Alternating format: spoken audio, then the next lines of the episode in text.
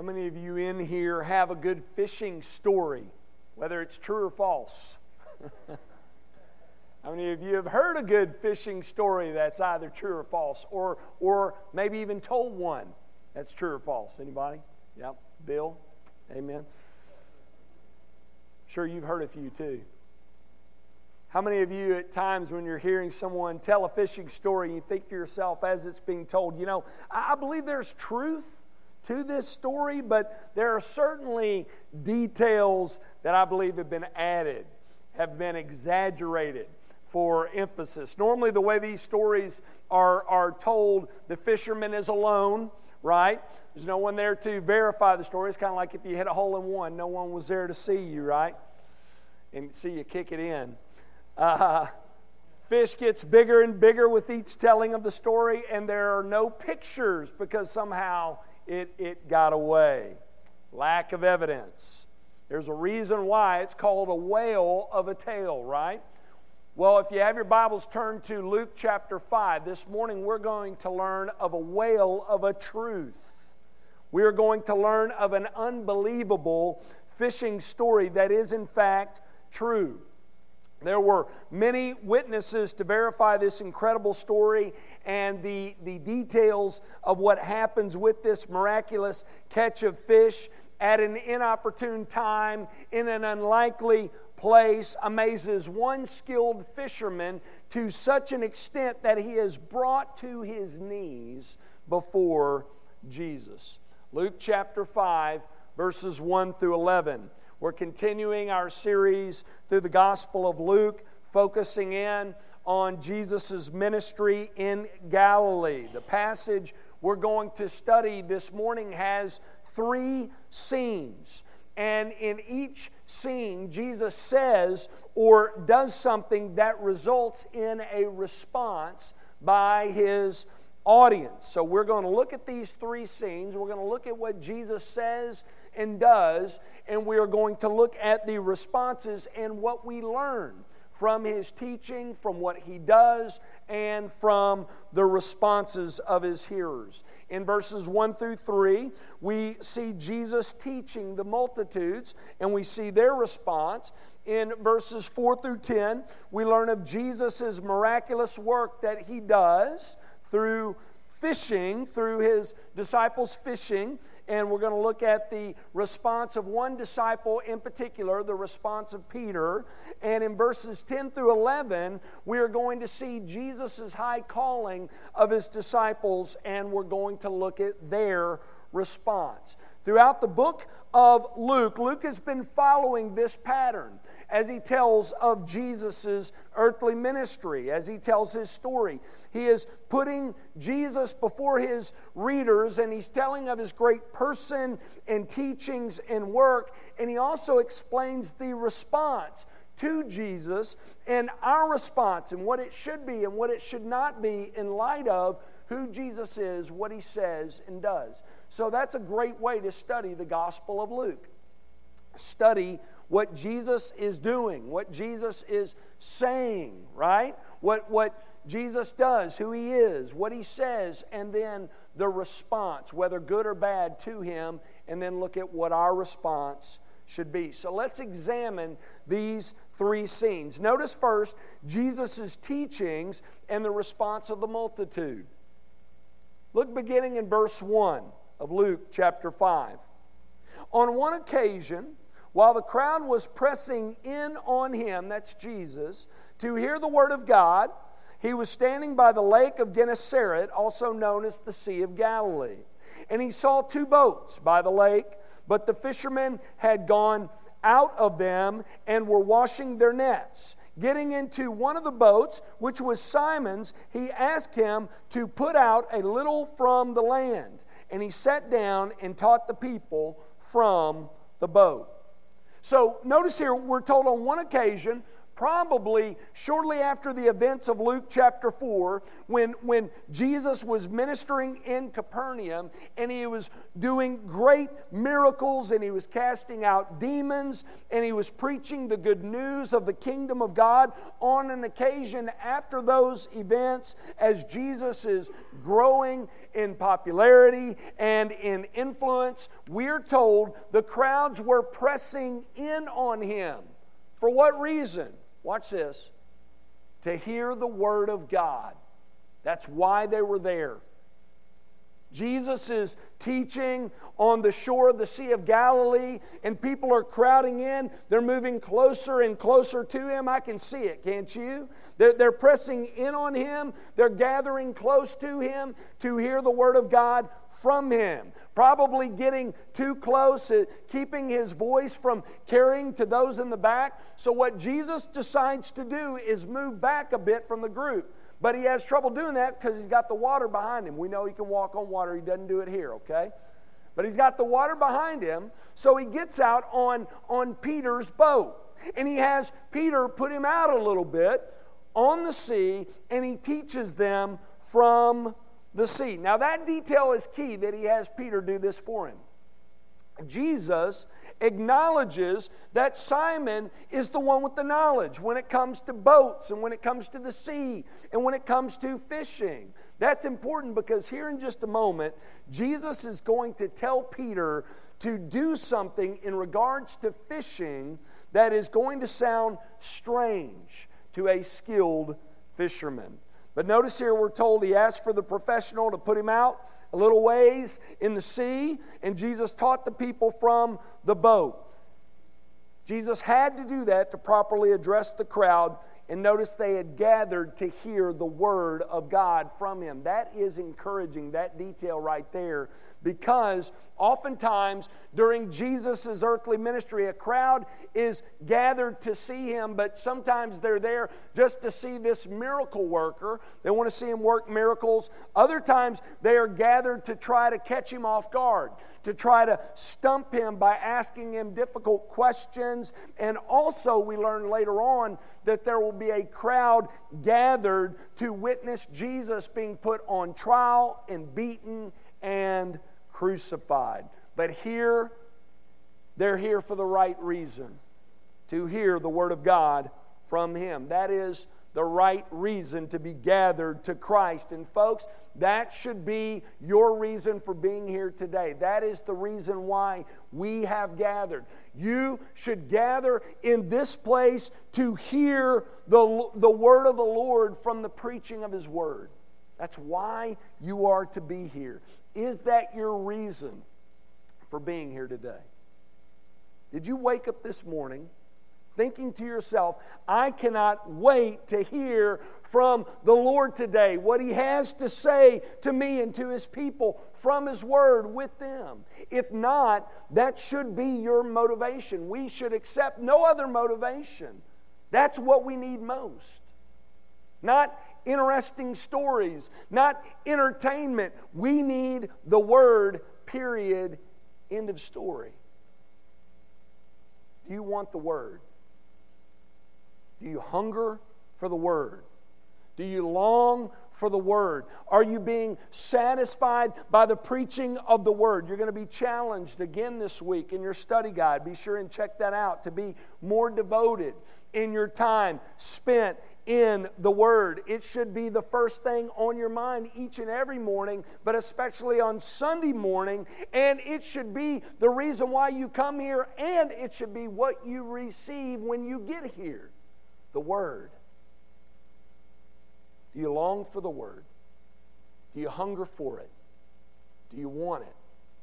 Are you satisfied when it is given? Next, next scene. Notice also Jesus' miracle and the response of Peter. Look at verse 4. And when he had finished speaking, he said to Simon, Put out into the deep and let down your nets for a catch. And Simon answered, Master, we toiled all night and took nothing, but at your word I will let down the nets. And when they had done this, they enclosed a large number of fish, and their nets were breaking. They signaled to their partners in the other boat to come and help them, and they came and filled both boats, so both began to sink. But when Simon Peter saw it, he fell down at Jesus' knees, saying, Depart from me, for I am a sinful man, O Lord. For he and all who were with him were astonished at the catch of fish that they had taken, and so also were James and John, sons of Zebedee, who were partners with Simon. So, so let me recap what we have here. Jesus is preaching the Word of God to the multitude from Peter's boat at sea, and when he was finished, we're told he sends Simon out into the deep to, to go again at fishing for another go at fishing, right? He has called for him to go fishing in a strange location at an inopportune time during the day after a fruitless night of fishing.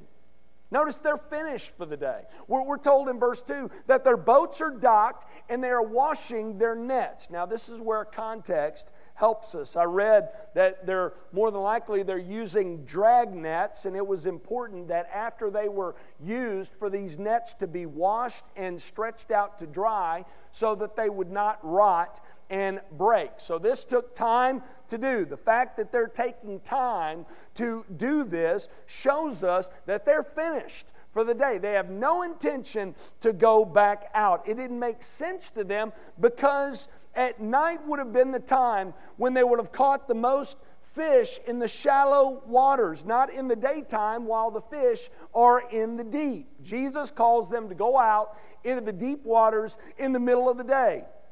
And notice, while Peter eventually goes, he does not let what Jesus calls for them to do go without comment. That's typical Peter, right? He says, Master, we've toiled all night and we've took nothing.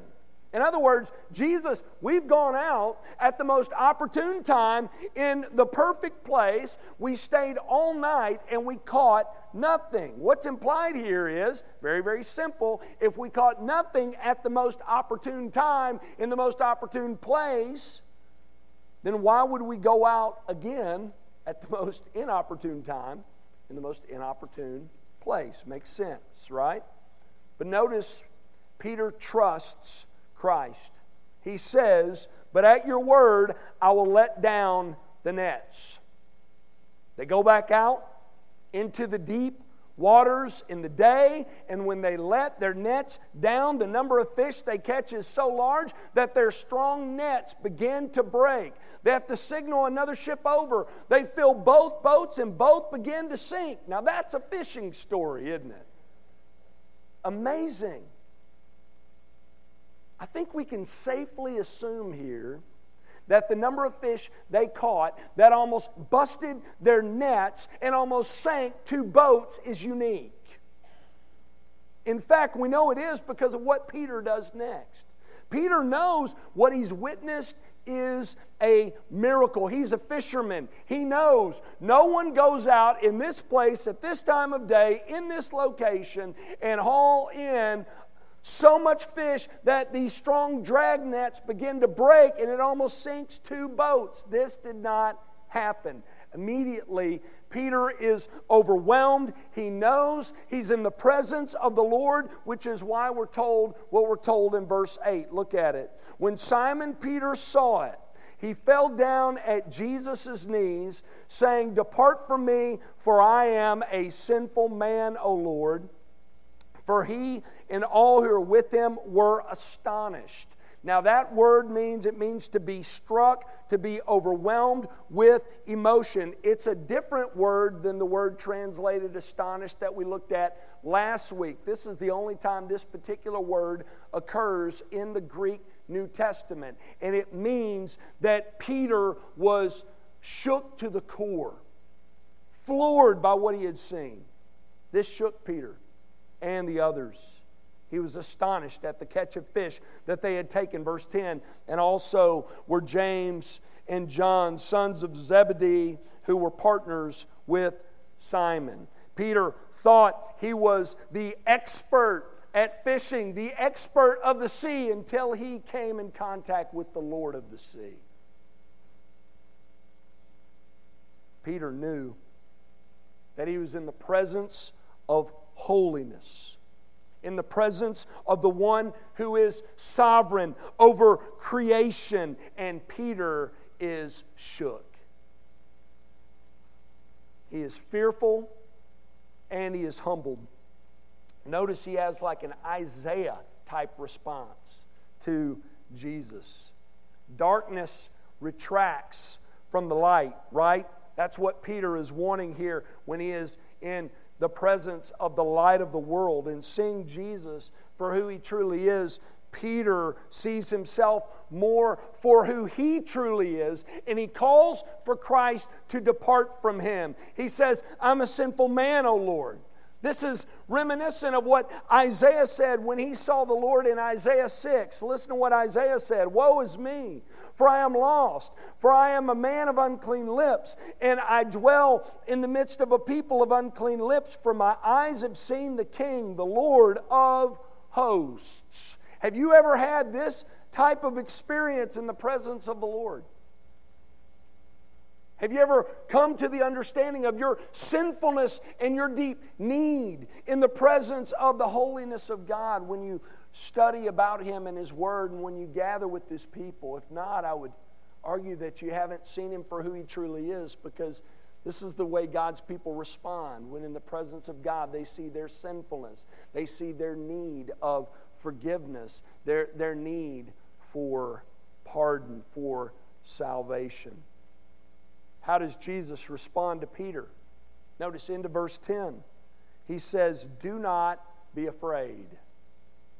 Do not be afraid. Why does he say this? Should Peter have been afraid? I believe he should have been. Should he have responded the way that he did? Was it right for him to be fearful in the presence of holy God? Yes, then, then why does Jesus call for him to not be afraid? Listen, while Jesus should be feared as our, our righteous and holy judge, God the Son, the Lord of all creation, the sovereign over everything, while it's right for a Peter, a, a sinner like Peter, a sinner like, like you and, and me to cower before the Lord of glory, Jesus lets him, he lets you and me know that there is nothing to fear for those who are in him because he has come for this reason to call sinners to himself to save them, to bring them back in through him. Peter responds properly to the Lord here. He acknowledges his sin. He bows before King Jesus. And Jesus responds by letting him know, You have nothing to fear because I have come near.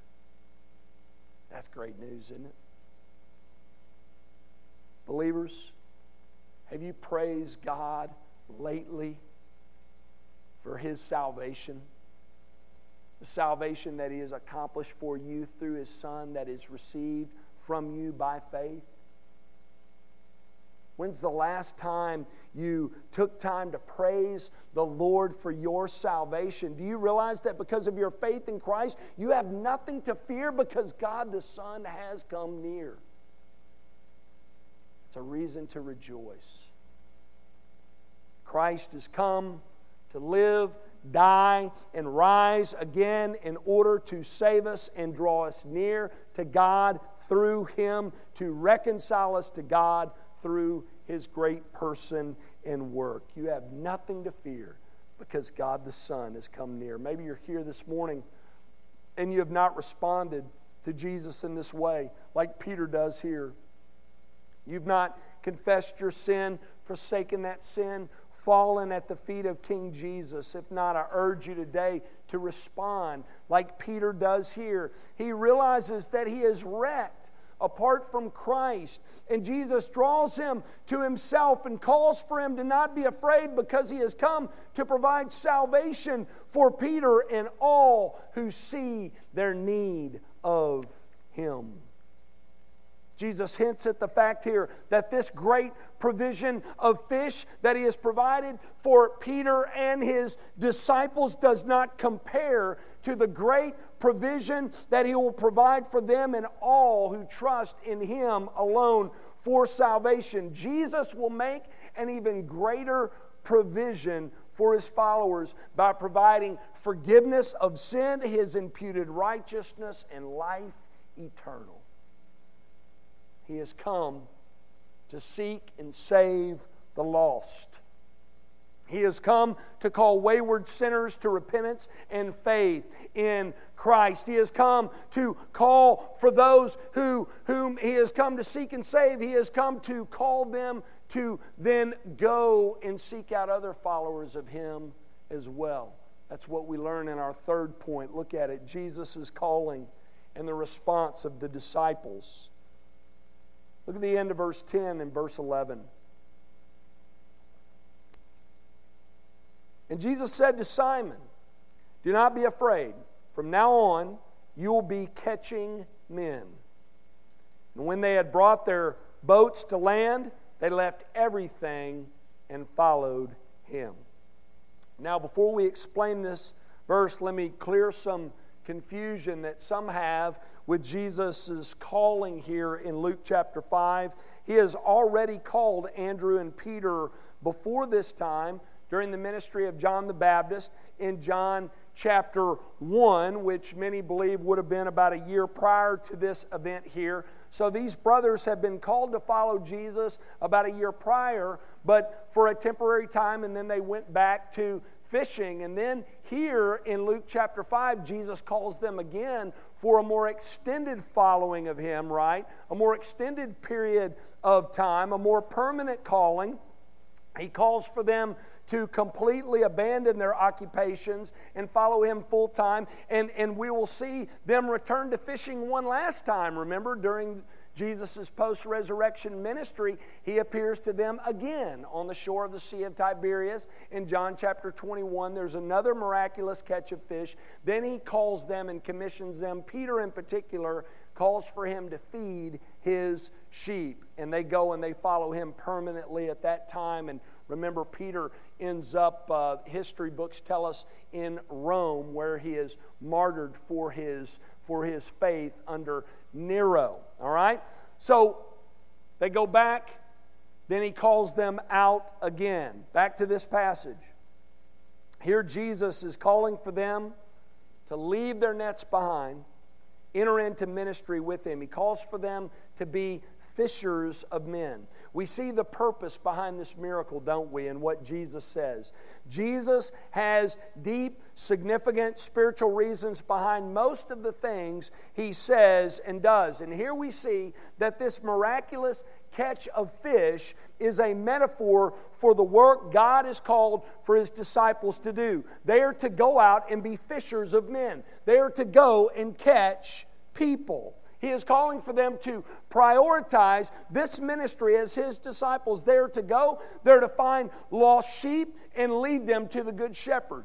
They're to go and seek out sinners, condemned and unclean, and lead them to the one who can forgive and cleanse and restore.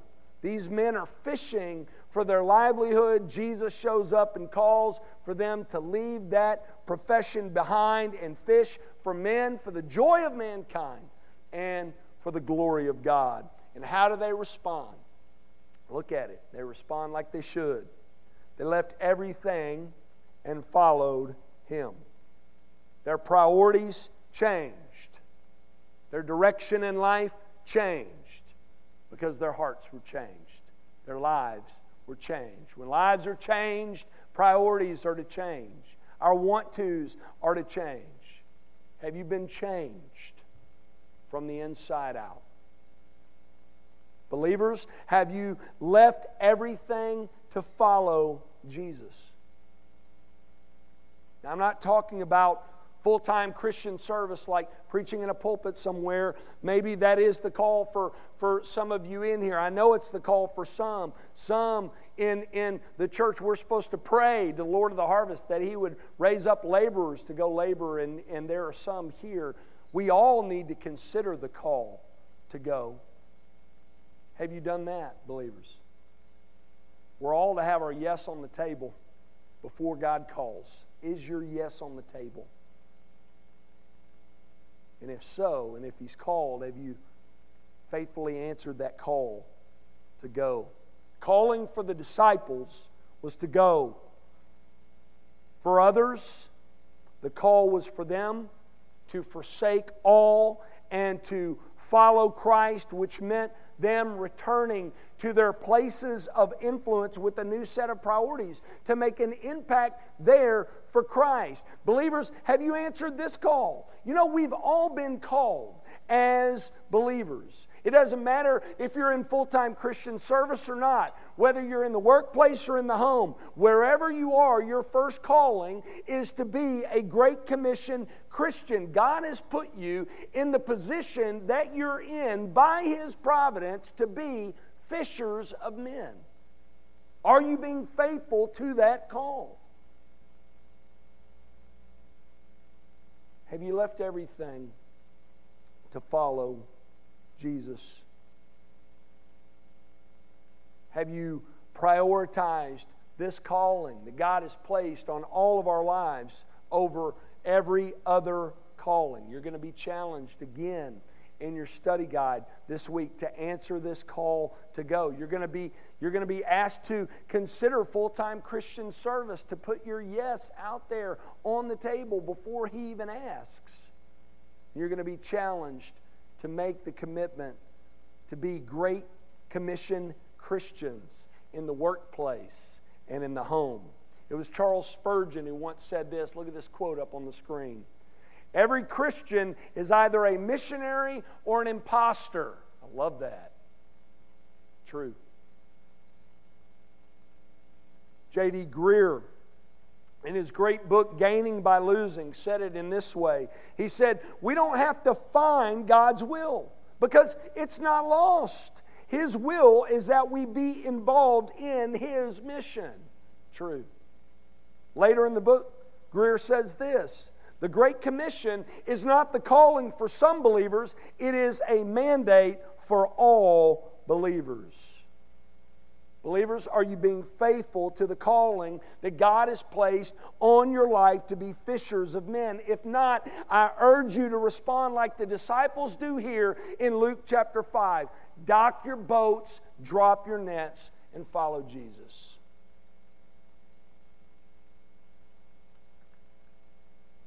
Before you can do that,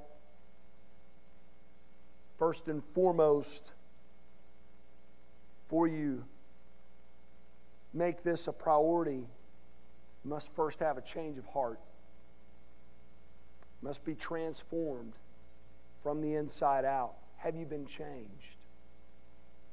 Do you belong to God? Are you trusting in His Son, Jesus, alone for your salvation? Have you been transformed by the Spirit of God from the inside out? Have you come to the place where, where Peter was in this story? Have you come to terms with the fact that you are a sinner who stands condemned before a holy God?